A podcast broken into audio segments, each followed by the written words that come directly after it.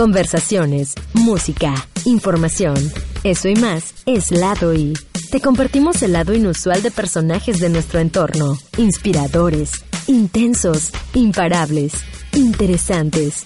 Charlamos sobre temas que nos inquietan e importan. Iniciamos.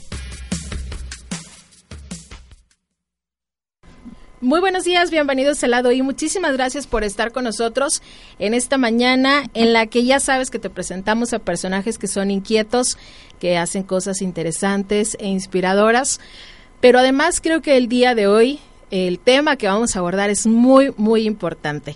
Antes de presentarte a mis invitados y de recordarte el, tipo de formato en este programa, quiero comentarte que estamos en redes sociales, Facebook y Twitter de Infonor Radio que tú ya conoces, Infonor Radio, para que nos sigas y podamos interactuar a través de esa plataforma.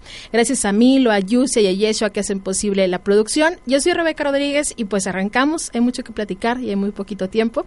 El día de hoy tengo a dos invitados con los que vamos a hablar de filosofía. Suena como muy rimbombante, hasta incluso pues un poco lejano, pero vamos a descubrir un poco acerca de esta disciplina. Para eso, en esta mañana agradezco a Alan Argüello que está aquí en la cabina. ¿Cómo estás, Alan? Muy bien, gracias. Gracias por invitarme. Al contrario, te agradezco mucho el tiempo y la disposición para platicar con nosotros. Y además está Hugo Garza. Buenos días. Hola, ¿qué tal? Buenos días. Resulta que mis invitados tienen mucho en común. Entre ellos está que comenzaron una formación académica en una disciplina y se dedican a una diferente. Ah, ¿verdad?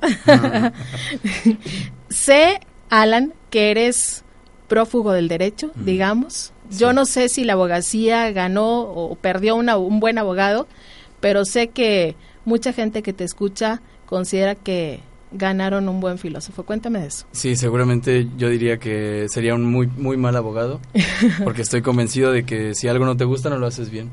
Yo cuando estaba estudiaba derecho reprobaba y me convencí de que era malo para la escuela. O sea, yo decía, pues estoy reprobando, no lo hago para la escuela. Y luego me di cuenta que era la, lo que estaba estudiando lo que, lo que me dificultaba el acceso. Entonces me dormía en las clases, pero dormir así como si, como si estuviera en mi casa. Y ahí fue cuando me di cuenta y dije, no, tengo que hacer otra cosa, tengo que estudiar filosofía. Y me fue muy bien. Entonces me di cuenta pues que realmente no es que seamos eh, malos en general para la escuela, sino que si encuentras lo que te gusta y, lo que haces bien, vas a dar lo mejor de ti. A mí me encanta que hayas abordado eso y quise comenzar con, con este factor en común entre ustedes dos que tengo ahí en la cabina. Porque aquí en estos micrófonos ha habido infinidad de personas a lo largo de 10 años que tenemos con este espacio de que han empezado a estudiar, no sé, gastronomía, por ejemplo, y descubrieron que les gustaba la música o enfermería y ahora son violinistas, por decir algo. Y creo que es esto lo quería empezar porque se vale cambiar de rumbo. Y la filosofía nos enseña o nos llama mucho a eso, Alan. Claro, creo que hay algo de fondo aquí y es que el sistema educativo en el que vivimos empuja a jóvenes de 17 años a tomar una decisión definitiva para el resto de sus vidas. Y, los procesos no son iguales. Hay personas que lo saben desde la secundaria, que quieren ser doctores, que quieren ser profesores, pero vemos otros. Hay gente que lo descubre a los 40 años. Tenía compañeros en la, en la universidad que tenían 60 años y que habían hecho una carrera y que habían hecho una vida, pero luego se dieron cuenta que, que su pasión era la, la filosofía. Entonces creo que lo que está como detrás de eso es, algunos de nosotros somos muy jóvenes para decidir, ¿no? Y luego lo que dices de cambiar de rumbo. Parece que al tomar esa decisión, aunque estemos convencidos, por ejemplo, escoges las comunicaciones, escoges ser médico, ya eso vas a hacer el resto de tu vida. Y te encajas como en, un, en una idea, ¿no? Yo Pareciera que estás sentenciado. Sí. Y como dices, eh, la vida es todo lo contrario a eso. Es cambio, aunque tú te quieras quedar. Si tú dices, ya me quedo, aquí me caso, aquí me quedo, la cosa se va a mover, con o sin tu voluntad. parece que andamos persiguiendo seguridad, estabilidad, pero, pero la vida nos enseña que es algo que está como caminando todo el tiempo. Ustedes que se dedican mucho más que yo a, cuestiones humanistas y que están eh, pues muy en busca del sentido o el estarse siempre cuestionando, no sé si estén de acuerdo conmigo, pero creo que actualmente estamos mucho en el estado de frustración. Mm. Las personas no sabemos manejar que las cosas no salgan como queremos que sean o como nos dijeron que tenían que ser o ya dijimos que me iba a dedicar a la abogacía y pues si me rajo, ¿qué van a decir los demás, verdad? Que tenemos que aprender a, a darnos esos permisos, Alan. Claro, es algo difícil de aceptar, yo creo. Si le preguntas a alguien, oye, ¿a ti te importa lo que digan los demás de ti? La primera respuesta es claro que no. Claro que no me importa. O sea, yo vivo mi vida y los demás no me importan. Pero, Pero olvidamos esta dimensión de que ser persona significa estar en relación. O sea, no existen los yo si no es en una comunidad. Si, si viviéramos, por ejemplo, en una isla desierta, eh, pues tú no serías persona, porque lo que te hace ser persona es estar en relación con otros de los que te distingues, tener un lenguaje, tener un nombre propio. Entonces, es paradójico. Por un lado, este, somos lo que la sociedad ha hecho con nosotros, pero por el otro está este contraste de frustración, como decías, de queremos cumplir con los ideales sociales, pero luego está la parte interna personal. Y mucha gente no se dedica a lo que quiere por cumplir con un estatus, con un ideal, con lo que su papá quería que estudiara. Y creo que es algo que sí nos exige, al menos desde la filosofía, a empezar a pensar por nosotros mismos y decir, ¿yo qué quiero? Independientemente de lo que la sociedad espera de mí, la sociedad quiere que me case, que tenga hijos, que sea productivo, pero ¿qué es lo que a mí me interesa? Yo creo que es una pregunta que todos nos hemos hecho o nos vamos a hacer en algún momento. ¿no? ¿Qué opinas? A mí, a mí me, me, sorprendió mucho ahora que tuve la oportunidad de tomar clase con, con, con Alan. Alan. Eh, dicho sea de paso, estuvo genial, lo disfruté enormemente. Gracias, Alan. Eh, uno de los compañeritos, un jovencito de 17 años, estaba pasando precisamente por lo que comentaba Alan. Él, cuando yo le pregunté que qué estaba estudiando, él me dice, no, no, no estoy estudiando. Y yo creo que vio mi cara como de, oye, ¿por qué? Uh -huh. Y me dice, es que quiero tomarme el tiempo para definir bien qué es lo que quiero, entender bien qué es lo que estoy buscando, porque no quiero empezar algo para luego fracasar. Y me llamó mucho la atención el grado de madurez, no nada más el cómo lo dijo, sino lo que dijo realmente. Hoy día todos los muchachos, como lo decía Alan, como lo dices tú, este, se van guiando por lo que, donde, a donde van los demás, o donde quieren los demás, o pues simplemente porque son las oportunidades que, que, que los gobiernos le, les están dando, ¿no? Pero no se toman esa pauta de decir qué es lo que me apasiona, qué es lo que quiero. Desde la música, desde la cuestión de la literatura, eh, la, la, cuestión deportiva que también este por ahí se, lo, se nos está olvidando que también es un camino muy muy noble no este pero yo creo que si logramos que los muchachos puedan hacerse esas preguntas como las que se estaba haciendo este joven creo que vamos a tener una sociedad más pensante porque estamos partiendo de qué es lo que realmente queremos hacer. Claro, y no solo más pensante, yo creo que hasta una sociedad más amable. ¿no? ¿Cuántos de nosotros eh, no hemos estado muy frustrados con nuestro trabajo y nos quedamos ahí por necesidad, porque, porque de, de algo tienes que vivir? Y si es un trabajo, y seguramente les ha pasado, en el que estás en contacto con otras personas, normalmente sueles transmitir esa frustración, si es de trato con el cliente, cuando te tratan mal en la tienda o en cualquier trabajo este dices, ah, a esa persona no le gusta su trabajo, lo decimos naturalmente. Y, y, y, el trabajo hoy en día es como uno de los rasgos fundamentales del ser humano. O sea, parece que no vales si no tienes un trabajo.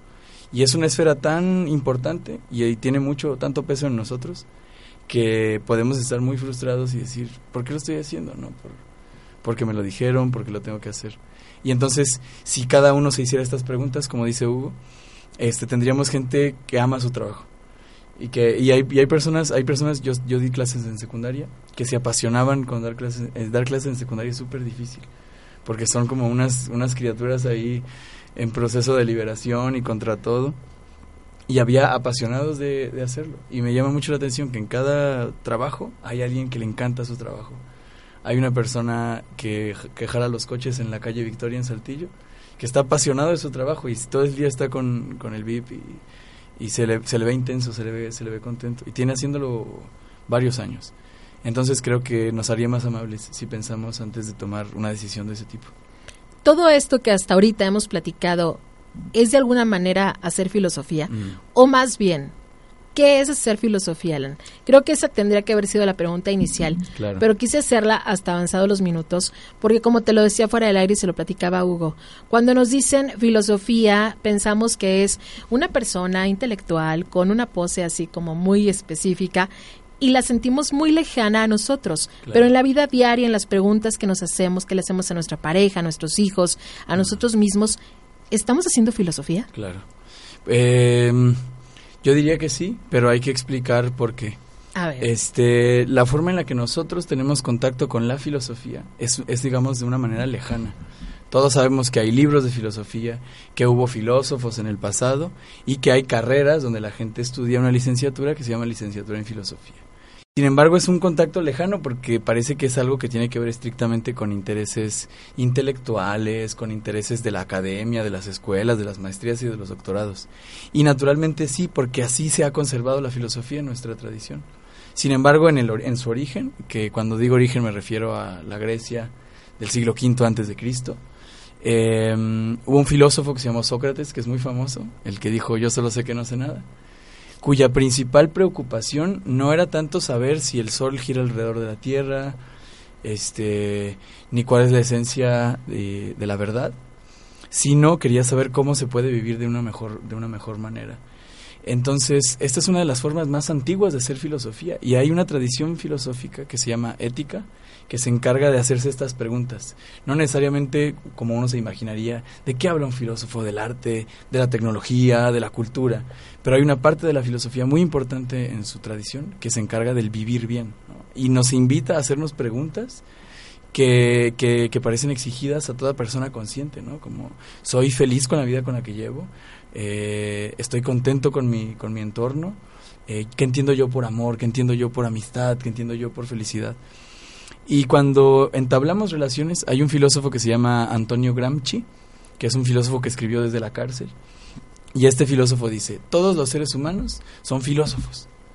Y, pero ¿por qué si no todos estamos, como dices, pensando y reflexionando? Dice, ah, es que todos vivimos a través de ideas, ¿no? Y esas ideas condicionan tu experiencia en el mundo. Si a ti te enseñaron y tú te creíste que no ibas a ser feliz hasta conocer el amor de tu vida, eso puede tener repercusiones que ni te imaginas en tu vida porque vas a estar dando de topes aunque tengas éxitos profesionales, aunque aunque te vaya, aunque estés sano, si tu idea de la felicidad es conocer a alguien, tu vida entera va a orbitar alrededor de eso y puedes ser feliz o infeliz en relación con tus ideas. Si por el contrario te educa una persona liberal que te dice, "No, tú puedes solo y puedes hacer todo tú solo", tu vida va a estar condicionado por esos conceptos. Entonces, toda nuestra experiencia emocional, cuando le dices a alguien te amo, el amor es un concepto, es una idea. ¿Y cómo lo defines? ¿Como me perteneces? ¿O como me gusta tal y como eres? ¿O tú eres la persona con la que quiero estar el resto de mi vida? Entonces, cuando entablamos relaciones, cuando nos peleamos, cuando nos enojamos, estamos eh, partiendo de respuestas filosóficas a preguntas trascendentales, a las más grandes preguntas. ¿Qué es el amor? ¿Qué es la vida? Eh, ¿Qué es la felicidad? Entonces, cada que hacemos algo, vivir es vivir filosóficamente, en ese sentido. Puede que no hagamos la reflexión y que se nos enseña. Tengo una anécdota que siempre cuento que me gusta mucho, que es de dos, dos personas en un café, un chico y una chica. Este, eh, parece que era una cita. Yo, yo esto fui chismoso y puse ahí la oreja. fuiste testigo. sí, fui testigo, pero muy. Todos hemos sido eh, Alan alguna vez. Sí, todos. Este, a, mí me gusta eso, escuchar a la gente cuando está atrás de mí. Y entonces la chica, ya se iban y llega la cuenta y la chica dice, este, bueno, yo pago lo mío. Y el chico le dice, no, no, no, yo pago, yo pago. Y la chica le dice, no, yo insisto. Y empiezan a, pues a un dime y direte, no, yo pago, no, yo pago. Y la chica le dice, es que, es que yo no me quiero sentir comprometida.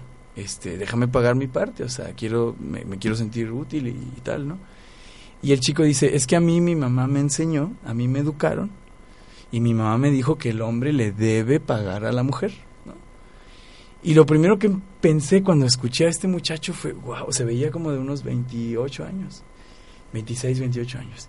Y dije, wow, o sea, eso te lo enseñó tu mamá cuando tenías 6, 7, 8 años pero no estás en edad de hacerte cargo de tu, de tu educación, de hacerte cargo de las ideas que, tú sostienes, porque todos los días llevamos, opinamos cosas. Estoy en contra del aborto, estoy a favor del aborto. Y no sabemos si esas ideas alguien nos las, nos las dijo y nada más dijimos, sí, papá, te creo porque tú eres el más sabio de todos, o realmente pensamos en esas ideas. Y son, algunas son chiquitas, como si estás a favor de la, de la corrida de toros, o si estás en contra del matrimonio homosexual. Pero hay otras grandes, como la creencia en Dios, ¿no? Entonces, vivimos porque nos han enseñado cosas. La diferencia entre, entre hacerse cargo de, tu, de tu pensamiento y no es vivir por lo que te han dicho y confiar en que te dijeron la verdad. Y la otra vía es la filosófica, y es una especie de invitación a hacerte cargo de todas esas cosas que han depositado en ti. Y agarrarás unas que dices, he sido infeliz toda mi vida. Imagínate un, un chico homosexual que nazca en una familia super cristiana. Puede que sea infeliz porque cree que es, él, lo que él es está mal. Pero imagínate que se libera y dice, no, hay otra forma de ver la cristiandad. Y, y no tengo por qué que caer en esos dogmas de que la homosexualidad está malita. Entonces, esta forma de hacerte cargo es la, la forma más básica de hacer filosofía y para mí la más importante. Porque muchos filósofos hablan sobre el ser, sobre la nada, sobre el ente, pero todo viene en casita, ¿no? Ajá. Y, es, y esto es algo en lo que seas filósofo, ingeniero, lo que seas, eh, te atraviesa, te atraviesa. Es decir, que todos, de acuerdo a lo que hasta ahorita hemos comentado, tendríamos que hacernos estas preguntas en algún momento de la vida. ¿Y qué tanto pasa, Hugo, entonces, que no queremos? Es como, siempre digo yo, como la basura que escondemos abajo de la alfombra, ya sabes, Claro. pero en algún momento mueves la alfombra y la basura sale. Y en un momento lo haces para, pues porque no la quieres ver. Es, es- pasa eso, sabes que el empezar a rascarle, a preguntarte, te va a mover cosas. Y una vez que te haces consciente, o sigues por donde vas infeliz, o tienes que cambiar porque ya te lo debes. ¿Qué Claro. tanto pasa de eso? Mira, lo voy a dividir en dos partes. Existen personas que son geniales, pero no se dan cuenta que lo son. ¿Por qué? Porque siguen los lineamientos que la sociedad, los adoctrinamientos educativos, eh, que alguien dijo que estaban bien y que tenían que ser así. Y pasan los años y siguen así, y, o sufren las evoluciones que, que se creen que es lo mejor para la sociedad, pero no necesariamente para, en, tal vez en la sociedad en general, pero a nivel individual no lo sabemos. Entonces ahí es donde entra esa parte de que tienes que cuestionarte si lo que quieres es seguir bajo ese lineamiento, ¿no? Lógicamente, eh, llegar a casa y más allá del estrés que, que viviste o la alegría que viviste, ponerte a pensar, a ver, este día, ¿cuánto sonreí? Ah, pues creo que más de lo que me peleé o más de lo que lloré, ¿no? Más de lo que entonces valió la pena, ¿no?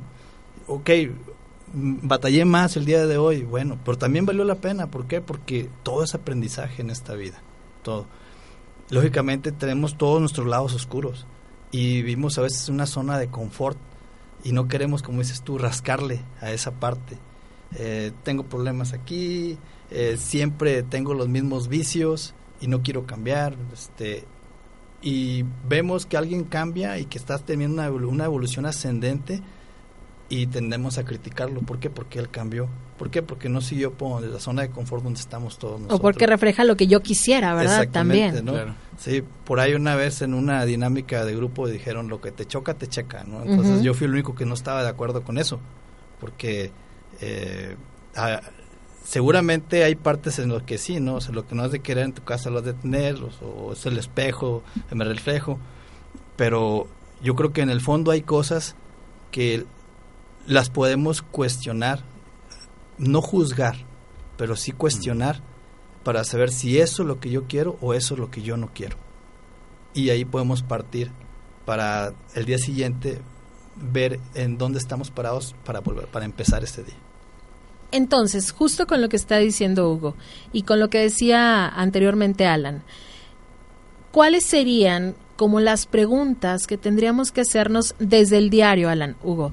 No esperarnos a que termine el fin de año y a ver, hacer ese recuento, o el año en mi vida nuevo, a ver qué hice. No, o sea, ¿por qué no esperar, no sé, cumplir un mes, una semana, un día? ¿Cuáles serían ese tipo de cuestionamientos que valdría la pena irnos haciendo para enderezar nuestro camino y volver a esa parte orgánica? Alan, si estamos hablando de alimentación orgánica y un montón de cosas de volver, a, volver al origen, Claro. pues hagámoslo también desde el punto de vista del pensamiento, ¿no? Claro, creo que se pone, se pone complejo porque también podemos caer en la trampa de estar haciendo todo bien, digamos, por un ideal moral de ahora sí ya no voy a fumar, ya no voy a tomar, voy a ir a la iglesia, voy a cumplir mis, mis, mis cometidos. Yo diría, y me gustó mucho lo que dijiste, de que a veces, a veces duele, ¿no? A veces es doloroso sacar los trapitos sucios y empezar a lavar esa ropita, ¿no? Y aquí entraría yo creo que la frase de bendita ignorancia. O sea, tú dices, no, mientras yo no me cuestione, no voy a sufrir. Te lo dije hace rato, más vale ser feliz que averiguar. Exactamente, Exactamente. más vale ser feliz que averiguar. Así decía mi papá. Sí, y eso lo dice un filósofo que se llama Montaigne, dice, si la gente de campo es más feliz porque no se cuestionan las cosas, nosotros deberíamos ir a la universidad a olvidar. No a aprender, sino a olvidar cosas para ser A más desaprender. felices. ¿Tú qué prefieres, tener la razón o ser feliz? ¿no? Pues siempre vas a elegir la, la felicidad. Este, y en ese sentido, lo- la respuesta que él mismo se da es, es que la ignorancia tampoco es garantía. O sea, parece que el sufrimiento es una dimensión de la existencia humana. No es que vengas a eso, pero si tienes sensibilidad y si puedes sentir placer y si puedes sentir felicidad, obviamente puedes sentir sufrimiento. Entonces lo primero yo creo que sería no esquivar, porque de todas formas, aunque te quedes con tus ideas, vas a sufrir. Si te cuestionas, puede que sea un proceso arduo. La diferencia que yo marcaría ahí es este que por lo menos te sientes más más consciente y yo creo que la invitación filosófica más que a cambiar cosas es a hacerte consciente. Es decir, ¿por qué hago lo que hago? Y yo así resumiría la pregunta. O sea, esta, me preguntabas, ¿qué pregunta filosófica hacernos? Antes de decidir qué quiero cambiar de mi vida, qué estoy haciendo bien o qué estoy haciendo mal, encontrar la justificación de por qué hago las cosas que hago. Y uno puede decir, bueno, pues yo fumo porque, pues porque de repente me, me sirve para calmarme. Y no es necesariamente necesario, perdón, no es necesario que, que hagas un juicio y que digas está mal o está bien fumar. Eh, me parece que como primer invitación filosófica es hacernos consciente. Esto que estoy haciendo es lo que yo realmente quiero hacer. Este, estoy contento con mi O trabajo. sea, no pienses si está bien, si está mal, nada. Solo piensa ¿Por si qué? es lo que quieres hacer. ¿Por qué? Porque el, la la- el ejercicio filosófico consiste en, bueno, una, una gran parte del ejercicio filosófico, en profundizar en, en el discurso, es decir, en encontrar las razones de por qué hacemos las cosas. En el terreno ético así sería, digamos, ¿no? ¿Por qué hago lo que hago? En, otros terrenos también sirve eh, la- el ejercicio de, profundizar, pero acá yo creo que el primer paso sería ese, hacerse consciente de la vida que llevamos. Porque si nos ponemos a pensar tantito, eh, no cómo decirlo, nos hemos comprado una locura. Como, como educación básica, digamos, eh, nos han enseñado que, el que la Tierra es un planeta y que es un planeta circular, ¿no? Y que es un planeta que gira sobre su eje, dando lugar al día y la noche, pero que también gira alrededor de una estrella que es el Sol y eso da lugar a las estaciones del año. Todo esto ocurre en un universo que eh, no podemos conocer sus límites, que es pretendidamente infinito o que es en- enorme, muy, muy, muy, muy grande. Y en este universo todos estos cuerpos celestes están flotando, eh, sostenidos por una fuerza invisible que llamamos gravedad. Entonces tú te despiertas todos los días, das el primer, das el primer salto de la cama, sales de tu cama, dando por sentadas todas estas cosas. Y realmente es una locura. Vivimos en el universo y eso es tan normal. Yo digo que una cosa, cuando se ve muchas veces, pierde lo extraordinario. Una cosa extraordinaria, si la ves muchas veces, se convierte en ordinaria. Entonces tú ves las estrellas y son cualquier cosa para ti, pero son una locura. Es una estre es un astro así eh, incandescente a millones de, o sea, ni siquiera puedo saber a qué, espacio está de nosotros y nos llega su luz. Y, y es una cosa que, que, como los primeros seres humanos que filosofaron y que se sentaron y dijeron, wow, puede que esto no sea importante, pero ¿qué estoy haciendo aquí? Y de la respuesta de cuál es mi lugar en el universo, van a seguir otras respuestas. ¿Cuál es mi lugar en la sociedad? ¿Cuál es mi papel como hombre? ¿Cuál es mi papel como persona? El propósito de la vida tiene muchísimo que ver con qué pienses sobre tu relación con el mundo. Nosotros damos por sentado que el propósito de la vida es trabajar y generar dinero. Y empezar a verlo un poco desde arriba, quizá nos invitaría a reconocer que somos parte de una cultura que privilegia la parte económica, que se busca la acumulación de riquezas, que somos parte de un sistema. Y a veces confundimos nuestros sueños personales con los sueños del sistema. Yo quiero tener una casa, quiero tener dinero, quiero tener un coche. ¿Eso lo quieres tú o lo quiere alguien más? Puede que sí lo quieras tú, pero primero hay que hacerse esa pregunta. de, ¿Esto que estoy persiguiendo en mi vida es algo que yo quiero? Y es difícil de responder porque hay que mirar hacia adentro y empezar a buscar qué otros factores podrían estarme empujando a hacer las cosas. Claro, acuérdense cuando éramos niños, a la mayoría nos decían, dibuja una casa, y entonces dibujabas una casa cuadrada con un techo como en triángulo, que tenía una chimenea, un arbolito, un perro y una familia que asumías que tú eras parte de ella. Pero resulta que estamos en tiempos en que volteas y tu casa quizá no se parece a la del dibujo, tu vida no tiene nada que ver con la de ese dibujo, y entonces vienen esas pues esos choques de insatisfacción, no sé, y a través de preguntarnos cosas como las que dices, te das cuenta de que pues no está mal. Claro. Ni está bien, simplemente es diferente, Hugo.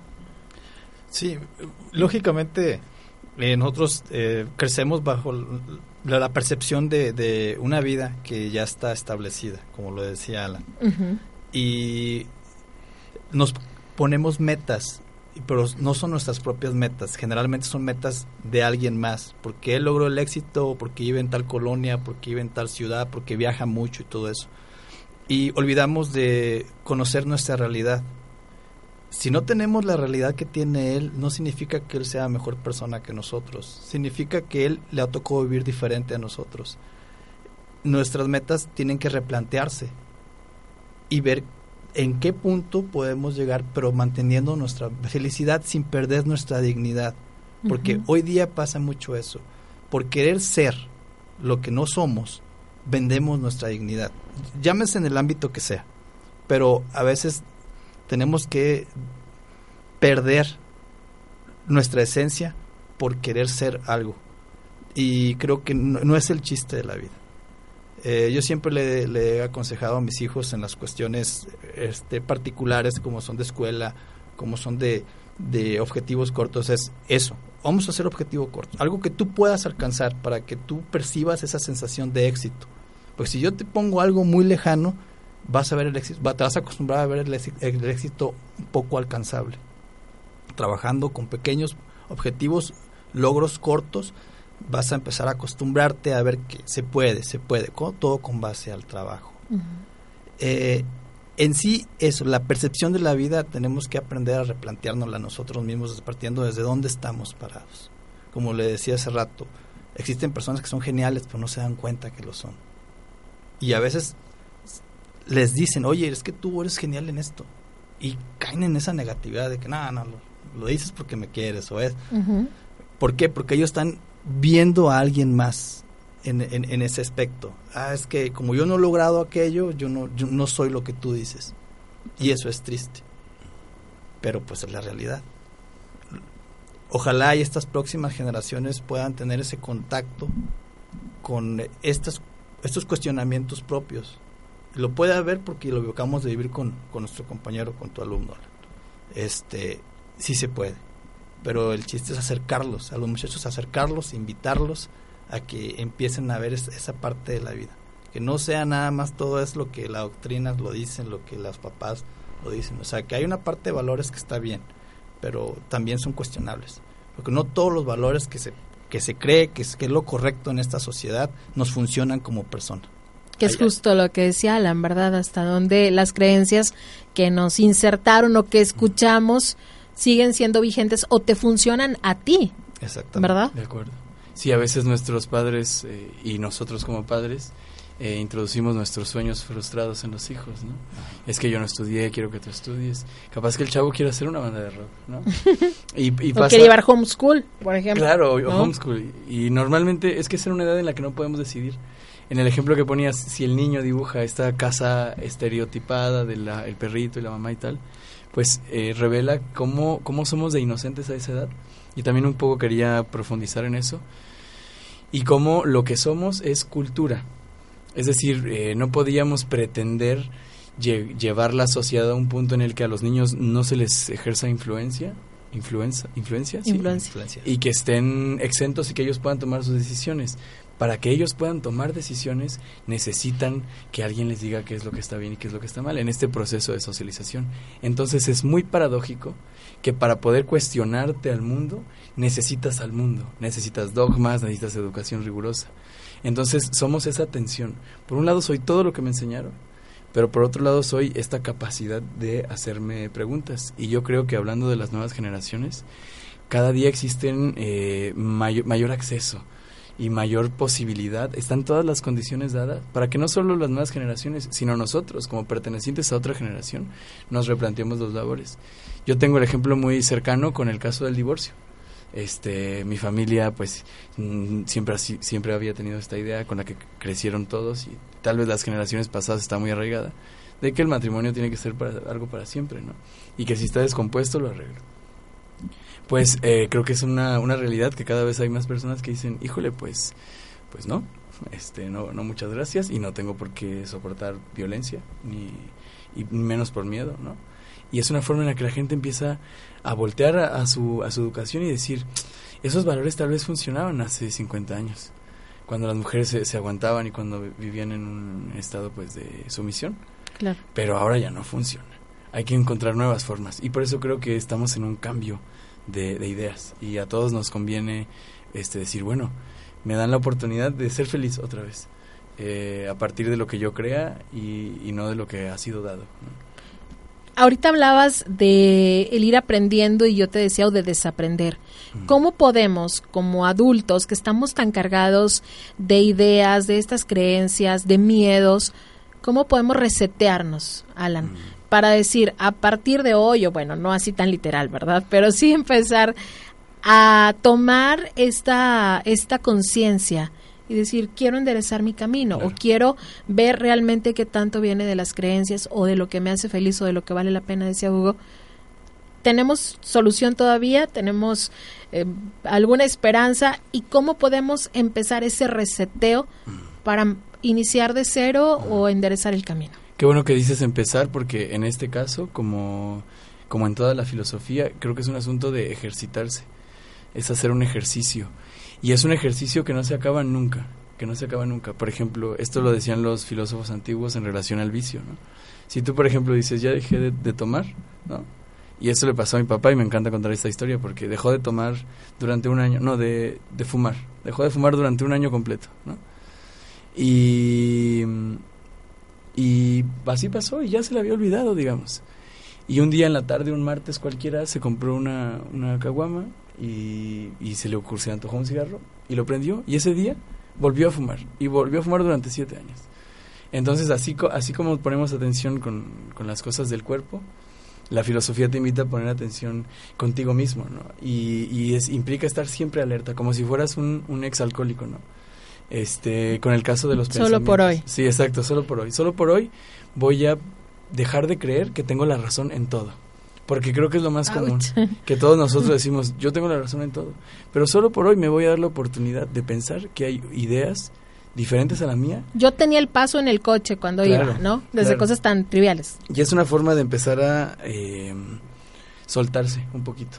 Lo que enseña a leer filosofía o pensar en de manera filosófica, yo creo que es a eh, soltarse en el sentido de aprender a ver cuando una idea es, es bella o cuando una idea no se sostiene, más que si la idea me conviene o no me conviene a mí. Entonces se trata más de tratar de pensar con claridad. Muchas de las ideas que pensamos las sostenemos porque nos conviene, porque nos dan consuelo, porque nos las dijo alguien más. Y es doloroso a veces. Si tú te identificas con una idea, y yo ataco esa idea, tú te vas a sentir atacada como persona. Si tú vienes y aquí me dices, yo soy este familia. Y yo te digo, no, mira, pero es que yo creo que es una idea retrógrada y tal, tú vas a sentir que te estoy ofendiendo a ti. Porque nos identificamos con las ideas. Yo soy cristiano, yo soy marxista, yo soy rockero, yo soy metalero. Y si atacas el rock, me atacas a mí. Entonces lo primero yo creo que sería reconocer que tú no eres esas ideas que sostienen, que sostienes. Tú no eres esas ideas, tú has aceptado esas ideas. En, el, en esas ideas tienen historia. Antes no eras metalero. Antes te gustaba Britney Spears, ¿no? Entonces... Y dentro de 5 o 10 años te va a gustar la banda o algo así. Reconocer eso, que, que, que vas a cambiar de opinión. Y seguramente a todos les ha pasado, a los que nos escuchan, sí. una situación en la que estás convencido de una idea, totalmente convencido, y, al, y a los dos años piensas totalmente la idea contraria si alguien ha tenido una experiencia de, convertirse a una religión o de salirse de una religión, piensen en cómo se sentían cuando estaban seguros de esa idea. Alan, perdón que te interrumpa, pero un ejemplo bien clásico y creo que a todos nos ha pasado es ver los recuerdos de Facebook y decir, mm. No manches, hace un año yo decía eso. Hace dos años yo en serio dije eso. Es el ejemplo perfecto. ¿No? Es el ejemplo perfecto. Te ves ahí con el pelo pintado y totalmente Yo decía look. que me gustaba eso. Sí. y sí, y en ese momento estabas tan convencida como lo estás ahora de tus ideas. Ajá. Y reconocer eso es decir, ah, es que somos personas cambiantes, somos personas racionales y vamos aceptando las ideas para, lo, para las que nos alcanza aceptar en el proceso en el que estemos. Es muy fácil ser metalero, este, bueno, no, no, no, lo digo así, pero si tienes acceso a ciertas cosas en cierta época de tu vida, luego puede que digas, no, ahora soy una persona seria, ¿no? Porque han cambiado las circunstancias de tu vida, porque quizá ahora te casaste, quizá ahora tienes más obligaciones. Este, entonces hay que reconocer que, que no somos nuestras ideas y que a veces nosotros no decidimos creer esas cosas. Y las defendemos como si lo hubiéramos elegido, ¿no? Como si yo hubiera elegido pensar en eso, la defiendo a capa y espada. Entonces, soltar las ideas y aprender a escuchar otras ideas con apertura y decir, ah, mira, este, ¿cómo a él sí le funciona eso en su vida? ¿no? ¿Y qué me puede aportar a mí? Este, ¿Y cómo puedo aportar yo en la vida de él? Es bien difícil de tener diálogos como los que tenemos ahora, porque normalmente lo que hacemos es, si no estás de acuerdo conmigo, este, entonces no, no, no Hay vale. una puerta. No vale. Se cierra.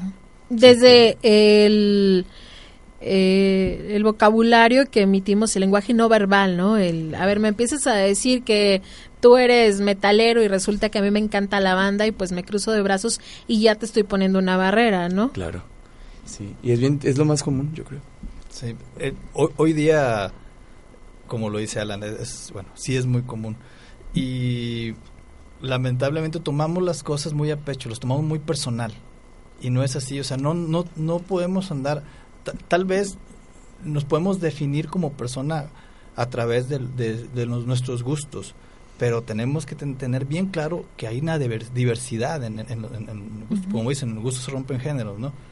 Y no podemos eh, dedicarnos a hacer, por ejemplo, lo, ahora se ve mucho en los, en los grupos de WhatsApp, ¿no? O sea, eh, ex- se entra al clasismo, entra la discriminación. ¿Por qué? Porque hay, hay compañeros que son de cierta esencia, a lo mejor no son de los que de whatsappean mucho, que se la pasan echando memes, no son más seriosones ahí, entonces van quedando relegados, ¿no? Y los que son más entran en esa en esa dinámica y terminan haciéndote otro subgrupo, ¿no? Y ya los demás quedaron fuera. Y, y respecto a lo que dice Alan, e- es, cierto, o sea, lo más difícil para el ser humano yo pienso que es ser congruente. Es muy difícil, ¿por qué? Porque van cambiando los tiempos y lo que antes nos definía como personas, donde estaban nuestros gustos, en el paso del tiempo vamos incluso madurando y este y también van cambiando esos esos esos gustos. Hay esencias que prevalecen, ¿no? Yo en mi caso soy metalero, pero si tú me ves ahorita no voy a aparentarlo, ¿no? Antes traía hasta la greña larga, ahora ya no Claro. no tengo ni pelo ahora. Este, pero eso no quiere decir que, que lo demás está, está mal. Para mí simplemente se tiene que respetar. Y lo difícil es eso, no tomarte a pecho las inconformidades, no las inconformidades, las diferencias de opinión de los demás.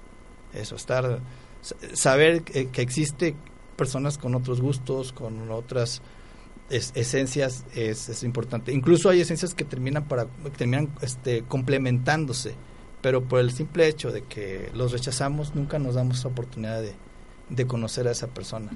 Es- Esencias y creencias, ¿verdad? Exactamente, sí, o sea, eh, por ahí es, es bien difícil ver un rockero y un, y un vaquero, ¿no? O sea, y- pero los hay, ¿no? En, en ese aspecto. Digo, toma- tomando como ejemplo esa parte Claro. de- Claro. de. Ahora, hace ratito dijo Alan algo muy importante y me gustaría que en esta última parte platicáramos de ello porque nos escuchan gente que, que son papás y gente que, que acaba de serlo y que está en formación de sus hijos y a lo mejor dicen, híjole, en este mundo tan loco, perdón, pero ¿cómo le voy a hacer? ¿Qué mundo le voy a dejar?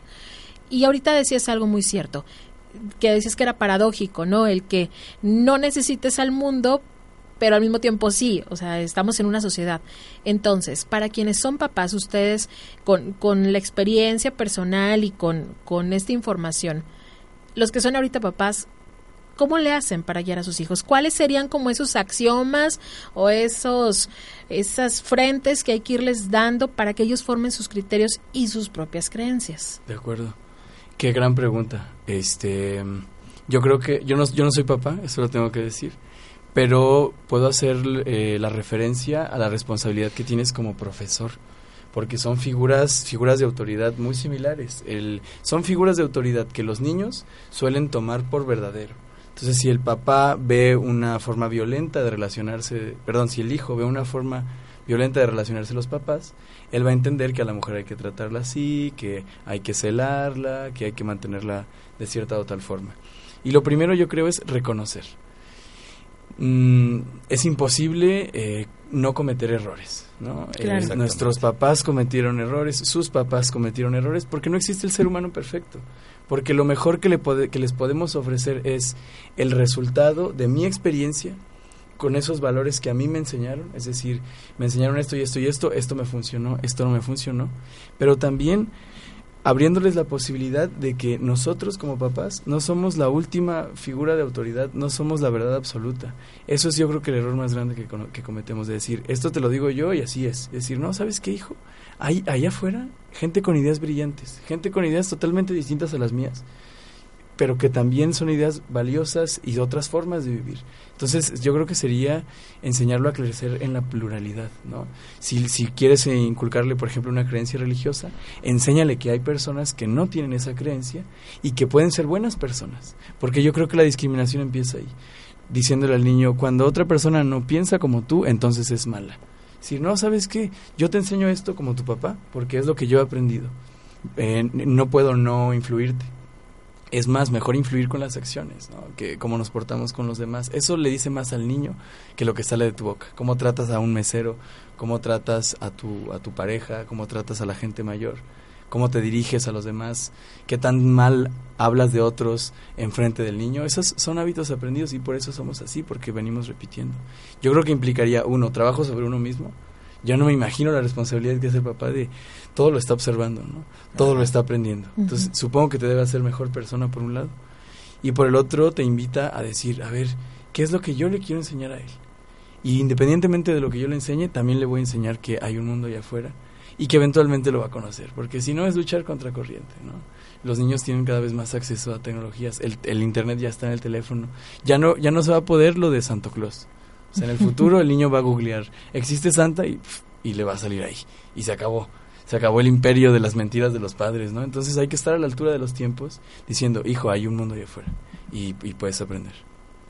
Fíjate, o sea, no eres papá, sin embargo, has Estoy listo. Estás listo. no, pero hace que implicó perfectamente. ¿Estás escuchando? Tú sabes quién eres. Yo tuve la experiencia de tener 10 años, este, una actividad que la amo hasta hoy día, ahorita la tengo en pausa, quién sabe más adelante si la pueda volver a, realizar, de ser entrenador de fútbol soccer de categorías infantiles y juveniles. Y esa actividad, junto con el hecho de que mis hijos van creciendo, me hizo ser mejor persona, me hizo preocuparme por ser mejor persona, preocuparme por prepararme, por ser una persona más congruente, incluso cuidar mis hábitos, no nada más los hábitos alimenticios y de imagen, sino los hábitos, eh, este, no nada más ni espirituales, sino esos hábitos de sabiduría, de comportamiento y de sabiduría, eh, porque a veces te hacen unas preguntas que no tienes la respuesta en ese momento, y si tú dudas, le vas a generar la duda a él también, pero tampoco puedes contestar cualquier cosa la y se va. Entonces tienes que saber decirle, ¿sabes qué? Mira, ahorita no te invito a que lo veamos juntos, siempre buscar la manera, ¿no? Eh, incluso siendo profesor, eh, había muchachos que, como dices tú, nos tomaron como una entidad paterna. Incluso las mamás decían, no, es que usted se formó para casi durante ocho años, eh, la, cubrió la esencia del, del papá porque más allá de que le enseñas cuestiones académicas o cuestiones este, deportivas, la disciplina del deporte, también te conviertes en esa parte de como de guía. Claro, imagínate que le digas que no se pelee con el compañero de equipo por el balón y que tú te pelees con el árbitro porque marcó mal una jugada, o que le grites, pues obviamente que no lleva una congruencia. Exacto, decían las mamás, no hombre, profesor, es que usted regaña con mucho cariño, no es que no regaño, se trata de instruir y creo que la vida se trata de eso de saber instruir a nuestros hijos, como lo decía Alan, en otras palabras, de hacerles ver que hay muchos caminos y que hay caminos donde va a fluir la vida y hay caminos donde se va a tropezar. Y uno es quien está al pendiente y no, no, no precisamente para evitar que se tropiecen, sino para cuidar que cuando se levanten, se levanten con la sabiduría. ¿sí? Porque hablábamos de la frustración. Ahorita el umbral de la frustración de los jóvenes está bajito. bajito. ¿sí? Cualquier cosa, desde los videojuegos hasta la primer problema con la novia, el problema con el maestro, con el examen, los bloquea. Y no tocamos el tema de los suicidios. Y nos lo dejamos para después, mejor. Pero se trata de eso, o sea, tenemos el umbral de la frustración a flor de piel. Y es algo que nosotros como papás, incluso como sociedad, tenemos que trabajar con los muchachos. El saber que siempre hay alternativas en la vida y sobre todo la instrucción. O sea, también los muchachos tienen que aprender a seguir una instrucción, pero sobre todo también a discernir. También a decir, ah, espérame, pero ¿por qué? Es que sabes que no me siento a gusto con eso. Bueno, entonces inténtalo de esta manera. O sea, como dice Alan, que también tengan su propia decisión de la vida. Y su sistema de creencias, ¿verdad? Y si bien hemos hablado hasta aquí de paternidad, bueno, quienes no tenemos hijos, pues de alguna manera tienes sobrinos, alumnos, eres tutor de alguien, ya ahorita los niños están mucho con los abuelos, con los padrinos, y pues todos tenemos que estar muy enrolados en estos temas. Para terminar el programa yo quisiera preguntarles a cada uno de ustedes, uno un poco más desde la parte profesional, que estás muy enrolado en el tema de la filosofía, y Hugo que pues lo hace ahí por gusto y porque es aficionado y porque le encanta leer sobre el tema, pero cada uno desde su perspectiva y experiencias, ¿qué es lo que más les ha enseñado la filosofía a nivel personal? Lo que nunca pensaron que a través de la filosofía de un libro, de un pensador, de una creencia, les iba a hacer un clic tan grande que cambiaría todo para ustedes. Pues en mi caso eh, han sido ha sido una experiencia intelectual muy rica. He conocido ideas eh, fascinantes eh, que me han ayudado a ampliar mi, mi, forma de ver el mundo, a ser cada vez más abierto con, ciertas ideas, porque hay argumentos para cada idea. Pero la pregunta es a nivel personal y en ese tono yo solo podría citar dos. La primera tiene que ver con este tipo de filosofía de la que te hablaba, la filosofía socrática, la filosofía ética, que es una forma muy distinta de ver la ética. A nosotros nos enseñaron la ética como estos son los valores, esto es lo que debes hacer y esto es lo que no debes hacer. Pues la filosofía antigua enseña a hacerte cargo de esos valores, es decir, a hacerte cargo de tu existencia, hacerte consciente de tu existencia, reconocer, conocerte a ti mismo. Es una idea muy antigua esta y muy seductora. Conócete a ti mismo, dice el oráculo de Delfos. Y a lo que invita, entre otras cosas, es a saber qué es lo que está en tu poder y qué es lo que no está en tu poder. Cuando aprendas a reconocer qué es lo que verdaderamente está en tu poder y qué es lo que no está en tu poder, vas a poder tener mayor eh, mayor funcionalidad, si lo quieres ver así, mayor un control, un descanso. Es un descanso porque la frustración tiene mucho que ver con eso, con confundir lo que depende con lo que no depende de ti. ¿De qué depende de ti, por ejemplo? Vas a, vas a aplicar para una maestría, vas a aplicar para un trabajo. ¿Qué depende de ti? Prepararte, hacer todo lo necesario, dormir bien. Presentas el examen y repruebas. Eso no depende de ti. Pero normalmente nuestra felicidad depende de lo que no depende de nosotros, de tal suerte que vivimos al azar. Si me va bien, me siento bien. Si me va mal, me siento mal. Diógenes el perro decía, eh, la verdadera felicidad es poder estar feliz en cualquier circunstancia, en el palacio o en la calle, en la abundancia o en la decepción. Decir, lo que depende de mí es un estado de ánimo tranquilo, reconocer que mientras esté vivo, como decías tú, hay posibilidad y hay forma, y mientras no, pues y cuando no, pues no pasa nada, simplemente es la terminación de, un proceso. Entonces la filosofía ética a mí me agarró en un momento de frustración. Yo terminé la carrera y, me sentía frustrado porque decía, no tengo trabajo, porque es difícil encontrar trabajo como filósofo. Vivo en casa de mis papás, me cortó mi novia, o sea, yo estaba en un momento emocional muy difícil y la filosofía dijo, a ver, entonces vas a sufrir porque nada de eso depende de ti. No hay trabajo porque ya pediste y no hubo. ¿Qué vas a hacer? Hacerte dueño de ti mismo. Y mi mayor logro en ese sentido fue decir, bueno, entonces ya no me importa eh, todo lo que no depende de mí, me voy a aplicar en lo que sí. Y la otra que es más reciente tiene que ver con, yo nací en el seno de una familia católica, en algún punto de mi existencia me, consideré a mí mismo como ateo. Eh, y, en, y, en, últimas fechas, en fechas recientes, tal vez los últimos dos o tres años, me, me volví sensible para la cuestión religiosa. Y sensible quiere decir que me lo empecé a plantear como un problema serio. como ateo yo decía, no, esos son cuentos de hadas, cosas que no existen, ilusiones, eh, cosas para la gente que le tiene miedo a, morir. Pero empecé a entrar en contacto con literatura de filosofía de la religión, que es una de las disciplinas de la filosofía. Y no solo de la religión católica, sino de la budista, de la hinduista. Hay una línea, digamos, de comparación. Hay, una, hay un tipo de, filosofía que es literatura de las religiones comparadas y que enseña que hay cosas en común en las diferentes religiones del mundo, una especie de, de, de deseo o de necesidad eh, inherente a todos los seres humanos. Y sin que yo pueda posicionarme ahora, me siento sensible al problema y digo, wow, es parte de nuestra complejidad como seres humanos. Y ahí parece que una tendencia a pensar en lo trascendente, en la vida después de la muerte, si quieres, o en la existencia en general. Y el ateo dice, ah, va, todo esto es una casualidad. Pero el religioso voltea a ver el universo y dice, me inclino ante el milagro de la existencia. Aunque no se lo atribuya a la existencia de un Dios, de un ser superior. sino que volteas y dices, ¿qué está pasando? Es una forma de, de volver a plantearte el problema de qué demonios está pasando en esta tierra. Y volvemos a lo que decía Alan en algún momento de esta conversación, que se vale cambiar. Claro. Vaya, tú pudiste haberte... No, es que yo ya dije que soy ateo y está Claro. en Facebook, puse que mi creencia Ateo. religiosa es ateo y no puedo cambiarla porque qué van a decir, ¿no? Claro, Entonces, claro. se vale mientras valga la pena para ti y seas feliz. Ah, me toca a mí, ¿verdad? Sí, porque ya nos vamos. Ok. Me- bueno, eh, lo mío fue al principio el, el- cuestionamiento. Eh, tuve yo a, eh, a un, a un abuelo que era muy dado a la lectura y él replanteaba las cosas. Él no te enseñaba, no te decía cómo hacerlas, te enseñaba a pensar cómo hacer las cosas, como que era el guía para cualquier cosa, ¿no? Después me di cuenta que me afectaba mucho las, las cuestiones que, que no estaban, a- como dijo Alan, no estaban a mi alcance. Las que yo veía que las demás hacían y yo decía, es que eso está mal, ¿por qué lo hace? Y, no tenía el valor de irle a enfrentar, a decirle, oye, no, ¿por qué haces eso? no Luego leía Epicuro, ese filósofo de la felicidad, si no me equivoco, si, no, si lo recuerdo. El del jardín, sí.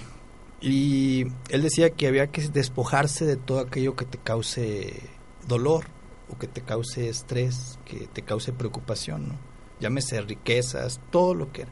Él decía que podías vivir con lo básico y ser feliz. Entonces yo mm, cre- creé mi propia filosofía en ese aspecto. Le dije, bueno, ¿por qué me voy a apurar por eso? O sea, sí me interesa y voy a tratar de hacer algo en, en la vida para que eso sea diferente, pero desde empezando por mí. Entonces, como que entré en una, una parte de relajación en ese aspecto. Ok, sí, es importante para mí, pero eh, me preocupa yo no hacerlo. Y, y ahí se empezó a dar como una revolución de, en esa parte.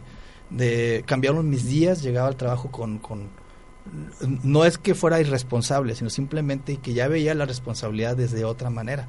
¿sí? Voy a dar mi 100% hasta donde sea posible. ¿sí? O sea, no me voy, a, no me voy a, a, estresar por la cerecita en el pastel, porque a lo mejor humanamente no voy a poder. Claro. Si puedo, qué bueno, y éxito, pero si no, no pasa nada. ¿Por qué? Porque di mi 100. Partiendo de esas, de esas poquitas cosas, llegaba al final del día y me replanteaba, eh, estuvo muy padre el día de hoy. ¿Qué aprendí? Aprendí esto.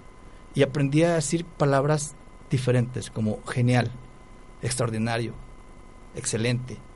Porque de alguna manera me estaban programando un chip y para hacer un clic diferente en, la, en el día a día. Después ya me di cuenta que informándome más, ver los arjes de cada uno de los filósofos, eh, ver cómo exploraban ellos cada uno del pensamiento, eh, me gustaba. Y hoy día puedo platicarles a mis hijos lo que aprendí el día de hoy y, ellos lo escuchan y se ha convertido en mi pasión el que ellos me escuchen sin adoctrinarlo de nada sino que escuchen lo que me tocó vivir hoy a mí para que ellos puedan aprender de eso pero también dis dis discernir o sea bueno a él pero a mí no me va a funcionar igual y creo que se ha creado una dinámica muy padre en el día a día este eh, de que en la oficina ya mis compañeros dicen, oye, traes una historia que contar. Este, ya ellos están con el antojo de que les cuente un cuento o algo ahí. Y eso es padre porque creas un ambiente como un círculo virtuoso. Y es por eso que como la filosofía llegó a mí y me ha cambiado en este aspecto. Estoy en la etapa de aprendizaje, no, no soy un filósofo. O, bueno, no me considero un filósofo, ni por usar boina que decías, te caes, no usas boina. Eso lo traigo desde hace mucho, ¿verdad? Que, desde mi abuelo que me lo regaló, que era que este, es italiano. Pero este creo que el aprender a pensar, eso fue lo, lo, lo, que hizo la pauta que cambiara mi vida. Yo les quiero agradecer mucho a los dos el estar aquí, a Hugo el haber hecho el contacto para que Alan llegara a la cabina. Y Alan yo creo que en tu siguiente visita a Saltillo, porque él viene de Querétaro, este fin de semana voy a andar en tu ciudad si Dios quiere, pues eh, eh, que sea un compromiso, que, que vengas otra vez, les pido a ambos que regresen y que le pongamos play a esta conversación yo espero que a la audiencia le sirva, especialmente que a todos nos quede esa piquita, ¿no? De, de, de cuestionarnos y como decía Alan, yo me quedo un poco con eso. Si tienes solución, pues preocúpate, ocúpate y si no, pues para qué te preocupas, ¿verdad? De esa manera cerramos el programa de hoy. Muchas gracias a los dos por haber estado en la cabina y a quienes nos siguen, pues ya saben, lunes, miércoles y viernes a las 11 en lado y nos escuchamos y todos los días a las 9 en Canto Nuestro. Yo soy Rebeca y como siempre te deseo que esté hasta la próxima. Más personajes por conocer y temas que compartir en la próxima ocasión que nos encontremos en Lado I, una producción de Infonor Radio.